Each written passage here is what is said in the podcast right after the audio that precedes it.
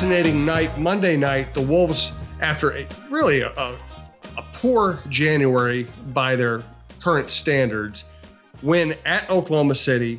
The game was interesting. Their position in the standings continues to be interesting, but maybe the easiest thing to talk about, the first thing we should talk about is Anthony Edwards taking shots at the refs. Uh, I, you know, I try not to talk too much about the refs. I agree with them. They, I thought they missed a lot of calls, a lot of egregious calls. I thought the calls did favor Oklahoma City. But John, what do you think about Anthony Edwards taking on the refs and the wisdom of that approach? Yeah, it, it's dangerous. I'll say that, Jim, because I do think that if you've watched this season play out and as great as Anthony Edwards has been on the court, which he has been great, uh, one of the um, marks on his resume right now is that I do think he is starting to gain a reputation as a complainer uh, with officials. He argues a lot of calls. And I think that a problem that you potentially run into. Ask Luka Doncic, ask Karl-Anthony Towns, ask a bunch of players who have gotten this reputation is that referees will call the games differently with you if they see you as an, an irritant, as an annoyance, as someone who unfairly criticizes them. So, uh, so there is danger in being as frontal as Anthony Edwards was after the Oklahoma City game, both in his TV interview and then in his locker room interviews afterward. That said, on this particular occasion, I understand why Edwards was very frustrated. When you see some of the calls that were missed on him, especially two of them, Jim, where in the first half he went to the rim against Chet Holmgren, was clearly fouled and didn't get a call. And then certainly the one at the end of the game where he goes to the rim, dunks it, has Shai Gilgeous-Alexander, I believe it was, literally like hanging on his arm as as as Edwards dunks. And he has to look at that and say, I don't get the same kind of treatment that Shai Gilgeous-Alexander gets, who gets a very light whistle um, went to the free throw line 16 times last night. And so I think all of that built up for Edwards' frustration. And so for Edwards to take it and say, I'm going to take the fine here, it was clearly strategic on his part to try and do something different and get the referee's attention and say something has to change here. I worry that it will not work for him, that it actually might backfire on him. But the frustration clearly reached a boiling point and I think that now the key for him is just to move forward and not address it anymore. You said your piece, go for it. And now he's got to really scale back the criticism of referees over the next several games because uh, this puts them in the crosshairs, and that's usually not a good place to be. Important announcement, at least for us, Talk North is going to be very lucky to have Chris Finch as the guest of the Jon Krawczynski Show, 7 p.m. Saturday, February 3rd at Head Flyer Brewing, our favorite place to do shows. Uh, Minneapolis, it's easy to find GPS. It's just not that far from downtown, but it's got its own cool little area block uh, with you know, just and plenty of seating. We've had big crowds there. I imagine this will be a very large crowd to see Chris Finch. We want to thank Chris Finch for making time during a very busy season to come out and see us, talk to us, and see fans. Uh, recommend getting there early, and we'll tell you more about Head Flyer later. By the way, this is the Jon Krawczynski Show, uh, part of TalkNorth.com. Best way to listen to this show or any show you like at the network. Please subscribe to your favorite podcast app. It's free. It's the easiest way to listen. You can also hear John on the Viking Update Show. Uh, we're coming to you from the Aquarius Home Services studio. We want to thank Aquarius Home Services, TSR Injury Law, Head Flyer Brewing, and Shepherd Goods and Lamb Chops clothing line. That's a new sponsor for the Jon Krawczynski Show, and John's going to tell you more about them later and give something away later. So hang on to the end of the show. Uh, this might be a relatively short show, just because we're going to talk for an hour on Saturday night at Head Flyer Brewing and have Chris Finch for maybe half of that. Uh, so we're just going to hit some highlights here, and then we will see you on Saturday night Head Brewing. That show, of course, will be released a day or two later. If you want to hear everything fresh, recommend being there. And Head Brewing is a great place to hang out. All right, uh, it's fascinating that Karl-Anthony Towns obviously went through much of his career feeling like he didn't get calls. I agree with him that he didn't get calls that usually a player of his ability uh, get, and he is still not getting calls, and he's kind of calmed it down. Now Anthony Edwards has stepped forward. What the, what role does do you think Karl has played it right, and what role does Chris Finch play in all of this? Well, I would say that um, I do think that by and large this season, Karl-Anthony Towns has been better about not complaining as much. I think he has reeled a lot of that back and he is not as demonstrative. He is not as frontal with officials after so many calls like he was earlier in his career. He still has times during this season where he does argue.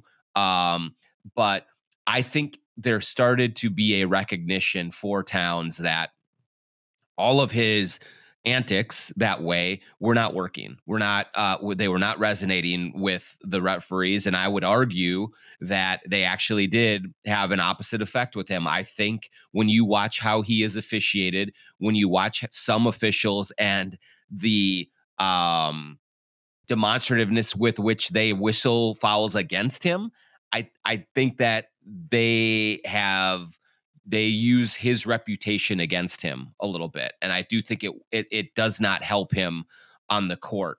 So he has taken steps this season to try to address it and when you see when he is talking to officials these days it is in a much calmer manner.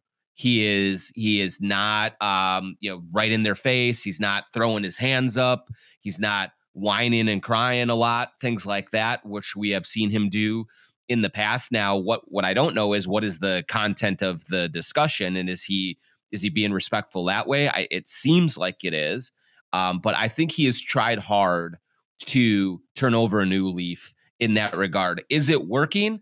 Eh.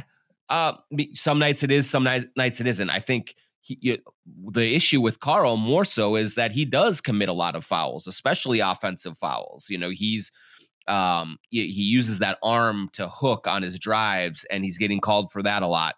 But um, we saw last night uh, there was one one one play in the Oklahoma City game where he uh, got the, got a rebound, put his shoulder into Jalen Williams' chest, run him ran him right over, and and there might have been a little bit of a flop from Williams in there, and then dunked. And that's a play that would often go against him. Uh, I've seen it many times over the years go against him and officials not give him the benefit of the doubt in that call in that call he did get that last night so it is possible that we are seeing a little bit of um, an improvement in terms of what calls go against Karl because he has changed his approach with officials a little bit. Has that affected Anthony Edwards? I think it it could. Uh, you know, Ant has now been is now in his fourth season and he came into the league as a 19 year old, seeing Karl-Anthony Towns and D'Angelo Russell and several players on the Timberwolves be very combative with officials, um, always kind of, you know, riding them hard, things like that. And maybe he picked up some habits that way. Um, you know, maybe, hey, but maybe he watched Luka, maybe he watched Trae Young, maybe he watched LeBron, um, and the way that they go at officials. And is trying to model or, or taking cues from them that way. Um, so I think they're, you know, certainly Towns, Edwards are not alone across the league in complaining because I do think that there are a lot of high profile players who do a lot of complaining. Um, but it does seem like you know, just because I watch Edwards the most um, of, of and the Timberwolves the most of any team, it just seems like it has gotten to be a lot lately. Again, I understand the frustration. There are fouls that go against him that are just egregious, and um, uh, or, or calls that don't go his way that are just egregious. But I don't see this approach being a long term effective strategy in doing it. Um, finally, also long winded answer you asked about Finch and what his role is. I think the organization in general has sent in clips to the uh, to the league asking for clarifications, asking for um, for them to pay a little bit more attention to some of the calls that they believe have been missed against the Timberwolves. That every team does that. Um, Finch is certainly very active in his conversations with officials Uh, he's picked up plenty of technicals trying to ride for his guys over the last couple of years. And so um, I, I, I think that coming into this season, there was a bit of a an effort on Finch's part and on the coaching staff's part to sort of tone down their interactions with the referees because there was a belief internally that maybe they they uh, the the coaches as well as the players were complaining a little bit too much. Um, I haven't noticed anything over you know kind of that's over the top this season. I think they've done a pretty good job of managing that that aspect of things. Um, but yeah, overall, uh, you know, when you look at the, the way that like Shai Gilgeous-Alexander gets called, well, Oklahoma City doesn't complain a lot. Um, and maybe there's correlation between not complaining and getting more calls and and maybe the Timberwolves need to start to to look at that a little bit more in that approach. Uh, good stuff. I want to talk more about the Oklahoma City rivalry and how that game transpired on Monday night. We do want to let you know again, we're coming to you from the Aquarius Home Services Studios. We also want to thank longtime sponsor TSR Injury Law. We hope to see Steve Terry on Saturday night at Head Flyer Brewing. He came to the last show we did, and it was great to see him. Uh, just remember this if you're ever injured, call 612 TSR Time. They will help you. If they can't help you, they'll steer you in the right direction. Uh, if they take your case, they will not charge you unless they win your case, and they win a lot of cases. That's why they are such big sponsors. because They can afford to sponsor the Timberwolves. They can afford to sponsor this show. Uh, they you know they're, they're, doing great because they win cases. So 612 TSR time. That's all you need really need to remember. Uh, John, tell us about Head Flyer Brewing and your plans for Saturday night. Yeah, super fun. Head Flyer Brewing, Northeast Minneapolis uh, right on Hennepin Avenue, right off of 35W, easy to get to. And one of th- one of the many things that we love about Head Flyer Brewing is it's got a big open tap room, so we can get a lot of people in for a, for a live show like this. We've done several live shows at Head Flyer Brewing. They're always a blast. We've had some great guests over the years, and I think this one I think could be the best one yet. Um, you to have the head coach Chris Finch come over uh, on a day off in between home games and and join us for a little while for a discussion about the Timberwolves, about the season. We'll we'll get into his background a little bit, um, and you can hear straight from him.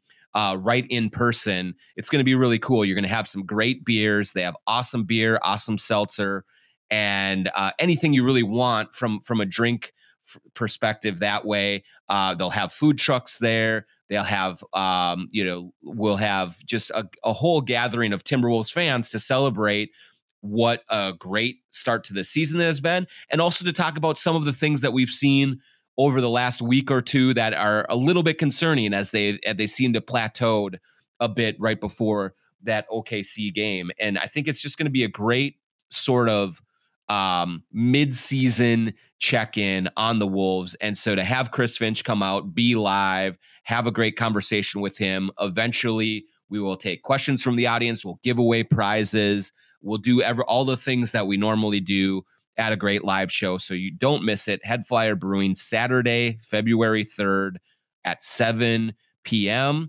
Get there early. Trust me, because I think it's going to be a a really big crowd and if you want to sit closer to the stage, if you want to get a good spot, settle in um, and, and just watch some games on TV and and wait for the show to start. Should be a great time. Let's clarify the time. Did you say seven or seven thirty? Sorry, I said seven p.m. on Saturday, February third. Seven p.m. Yeah. Good deal. Uh, great. Uh, thanks to Chris in advance, and thanks to John for lining up Chris. Uh, it'll be a blast, and uh, of course, our network appreciates John's efforts in that regard. Uh, to, uh, also, we have a new sponsor, Shepherd Goods and Lamb Chops clothing line. John's going to tell you about them as well.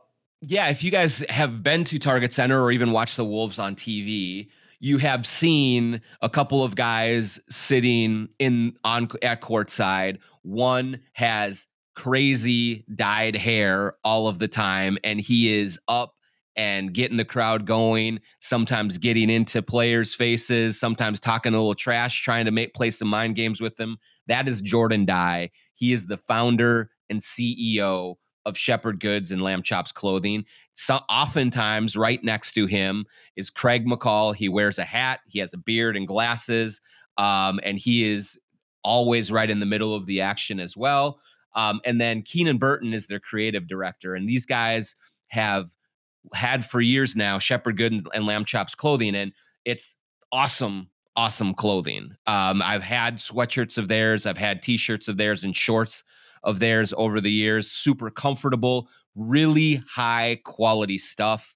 Um, and I can see why these guys are sitting courtside um, and and having great seats because they make a great product that I have been wearing long before they were uh, sponsors of this show. And so um, they're a local company. They um, are avid, avid Timberwolves fans. And so if you uh, identify with them, if you wonder what they're about, go to sglambchops.com and that is their website. Or you can find them on Instagram at SG Lamb Chops, and you can peruse all sorts of different clothing. They have hats, they have hoodies, they have sweatpants, they have all sorts of very unique, uh, Lee designed and and great looks for for any occasion for you to check out. SGLambchops.com. Find them on Instagram at SG Lambchops. Thanks and welcome to the family, guys. Appreciate you joining up. And at the end of this program, we will read a question from the Twitter audience and give away a beanie. So stick around for that. And um, and if your if your question gets called, we will contact you and they will get you your beanie. You can use the promo code Jon K20 for 20% off your purchase at Shepherd Goods and Lamb Chops. And that's Jon K20 for 20% off. J O N K 20. Use that promo code, get 20% off anything you buy on the website, sglambchops.com.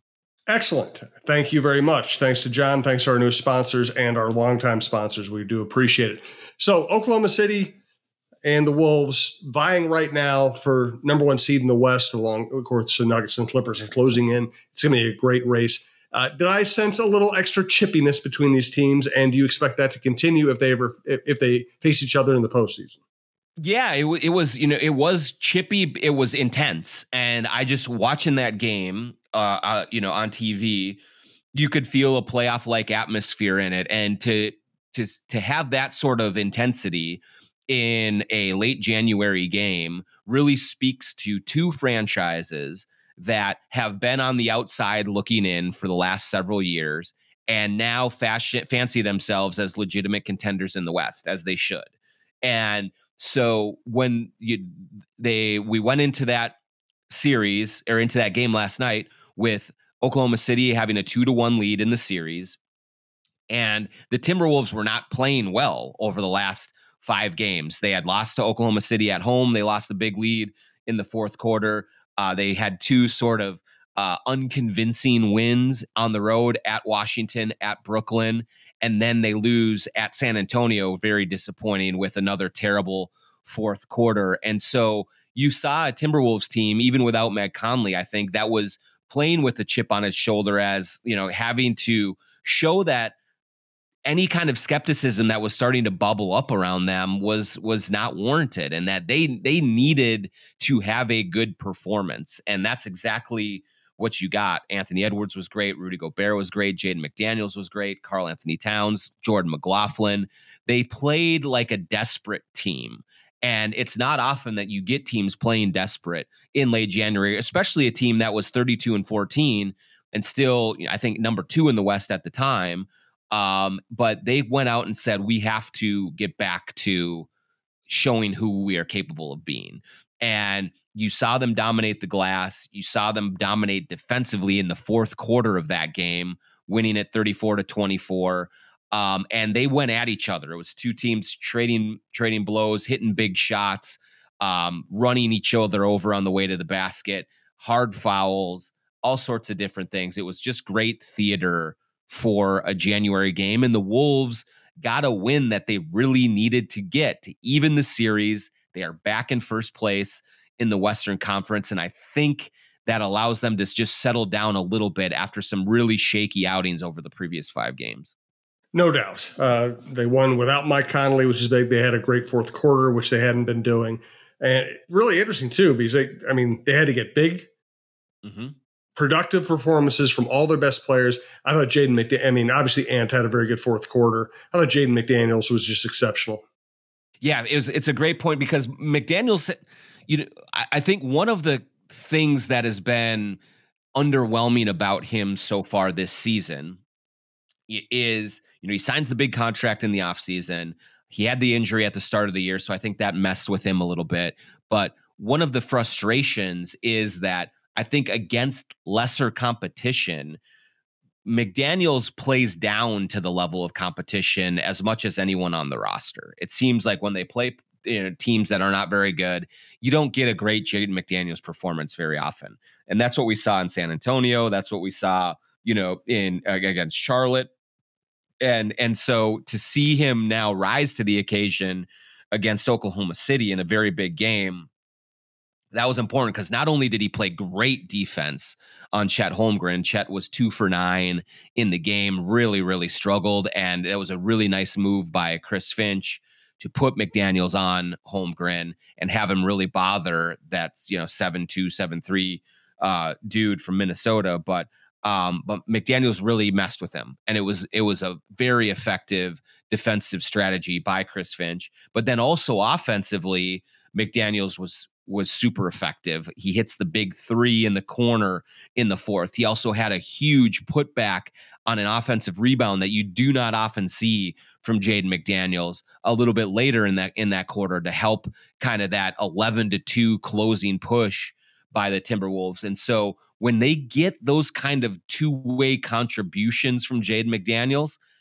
it makes such a big difference because it gives them just enough offensively outside of Towns and Edwards, and he is imposing his will defensively, it shows how impactful he can be. It shows why they gave him all of that money because they believe that's the kind of player that he is capable of being. It's been a little inconsistent this season. We haven't seen Jaden really put together a run of good games like that, but that is should be like the exhibit A of the Jaden McDaniels impact game. And if he can start to stack performances like that up, that really is going to be bode well for the Timberwolves.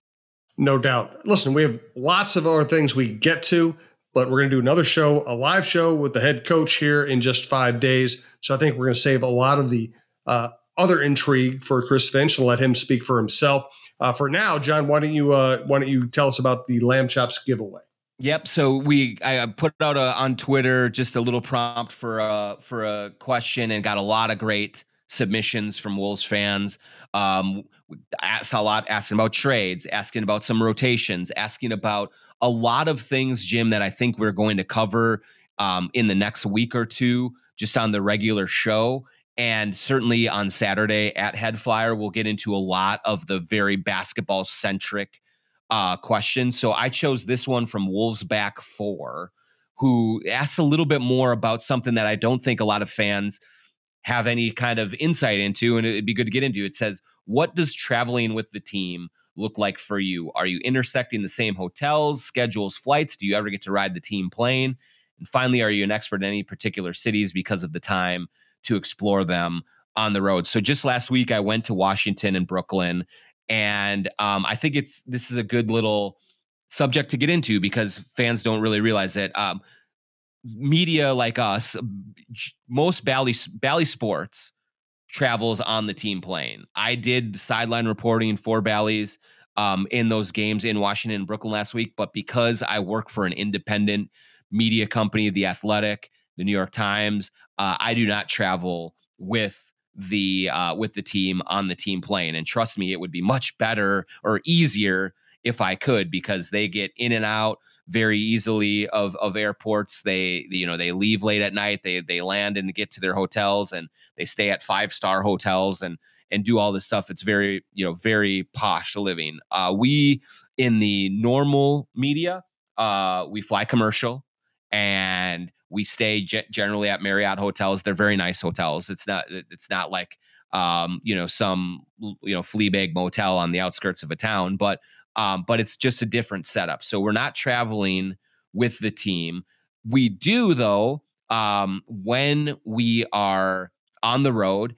I often have occasion to bump into players, coaches, executives, sort of a little more out in the wild, which is kind of nice. You know, when we're at home, um, I'm home with my family. Players are are generally a little bit eh, you know, more homebodies. But when you're out on the road, people kind of get out and about, and so um, there, you know, I might grab lunch with uh, a coach, or I might grab um, dinner with with an executive, or or something, or I might see you know one of the players just you know out and about. If I'm uh, you know if I'm near their hotel, or if I'm out just grabbing a bite or grabbing a drink or something, might be able to bump into them, and and kind of having the opportunities for sort of organic, just little interactions. Um, that's really beneficial for reporters to build relationships, to build trust, to have you know kind of conversations when there's not a bunch of other media around. The other advantage to traveling on the road is in the visiting locker rooms, there are generally fewer media in the Timberwolves side of things um, than they are at home. And so you kind of have a little bit more run of the place. And you know, it's usually me and Chris Hine from the Star Tribune, and then some Bally. Eh, you know, if if there's a Bally sideline reporter, um, they're there as well. And it's just a little bit more laid back that way. So it offers, you know, a little more opportunity for more interaction, more more conversation. And so um, I enjoy doing it. I enjoy getting out uh, out and about um, enough to stay connected to the team, but also not too much where I'm missing stuff for the kids and and for my wife at home. So that's the strategy. Finally, um, any any particular cities that that I I enjoy. I love New York. It's my favorite place to go uh, on an expense report. You know, and and being able to to to to not have to foot the bill for hotels and and a, and a lot of the meals. Uh, that's it's my favorite city in the world. And otherwise, I'm a Midwest guy. I love Denver. I love Milwaukee. Um, I, I really like Indiana, where I used to live for a couple of years. So those are some of my favorite cities to travel to. But um, anytime I can get to New York uh, to spend a little bit of time, I try to do it because it's just it's it's just my favorite place. New York's fantastic as a baseball beat writer and a football beat writer. I just love my trips to New York. I could tell you a million stories someday. Maybe I will. For today, we're going to say thank you for listening. We will see you Saturday night, 7 p.m. at Head Flyer Brewing in Minneapolis. Again, it's a lot of space, but you might want to get there early. We've had uh, we've done summer shows where uh, the patio is overflowing, and obviously this time of year people are not going to be sitting on the patio. So I highly yeah, it's going to be like 50 degrees, I think, Jim. So good point. I would say uh, wear your uh, wear your speedos and your uh, and your your tank tops. You'll be fine. Uh, no, it'll be it'll be great. Uh, thanks to John. Thanks to our producer Brandon Morton, and we'll see you Saturday.